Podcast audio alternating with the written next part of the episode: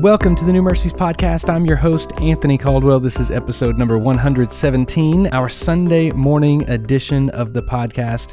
Today, I want to celebrate a risen Savior because I can do that every single day because Jesus is too strong, too mighty, too powerful for the grave. And now, death is not the end for us, death is the transition from our existence right here, where we are trusting by faith who Jesus is, trusting by faith who our God is. And then death transitions us from our faith to our sight, where we get to see and be with Him. It is an incredible day.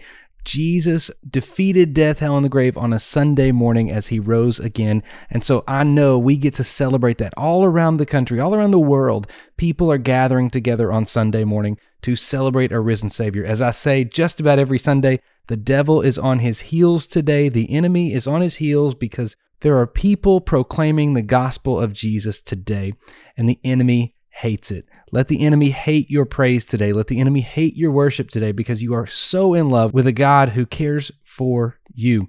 Today I want to look in First Chronicles chapter number 16. This is a little bit of context. King David has taken his throne in chapter 14. It says he was anointed king over all Israel. The Philistines came up against him. He destroyed them a couple of different times. We talked about that in the podcast this week. Then, chapter 15, he brings the Ark of the Covenant of God back to Jerusalem. And as he does that, it's their capital city. There's a few reasons why he brings the Ark to Jerusalem.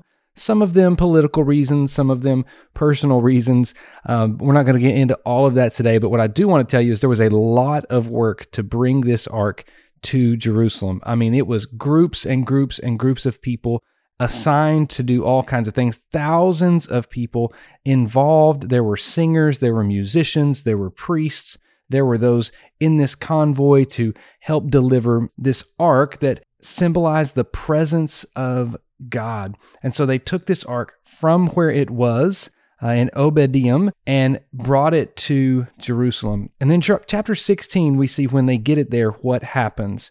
First off, David blesses the people of Israel whenever this shows up. It says that he blessed the people in the name of the Lord. And then he distributed out both to men and women loaves of bread and portions of meat and a cake of raisins. And then he appointed some of the Levites and ministers before the ark of the Lord to invoke and to thank and praise the Lord, the God of Israel. Then it goes into a song of thanks. David first appointed that thanksgiving was to be sung to the Lord. And as it happened, verses 8 through 36 is David's song to the Lord. I just want to read verses 23 through 27 today. It says, Sing to the Lord all the earth, tell of his salvation from day to day. Declare his glory among the nations, his marvelous works among all the peoples. For great is the Lord and greatly to be praised and he is to be feared above all gods. For all gods of the peoples are worthless idols. But the Lord made the heavens. Splendor and majesty are before him. Strength and joy are in his place. This little portion out of David's song is giving you the heartbeat of what the song is about. It is just how great God is, how incredible he is. And this ark symbolized the presence of God showing up in the city. I believe with the Holy Spirit of God, His presence is all around us, especially when the people of God gather together.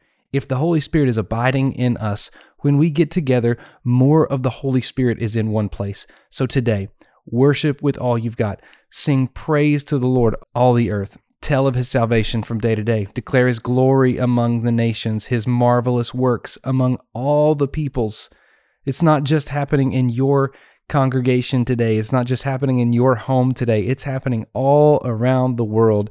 God's great works, his great and mighty deeds are happening everywhere. For great is the Lord and greatly to be praised. He is to be feared above all the gods, because all the gods of the peoples are worthless idols. But the Lord made the heavens. As you're on your way to worship today, maybe you've already been, you're checking the podcast out a little later, just go out and look up. Go out and look at the heavens. This evening outside your home, just go look at the heavens and just be in awe of who He is. Splendor and majesty are before Him, strength and joy are in His place. You can find strength today where He is. You can find joy today where He is. You can find salvation today where He is. You can find His glory today where He is. You can find all of those wonderful things where He is today. So let's celebrate him with all we've got on this Sunday.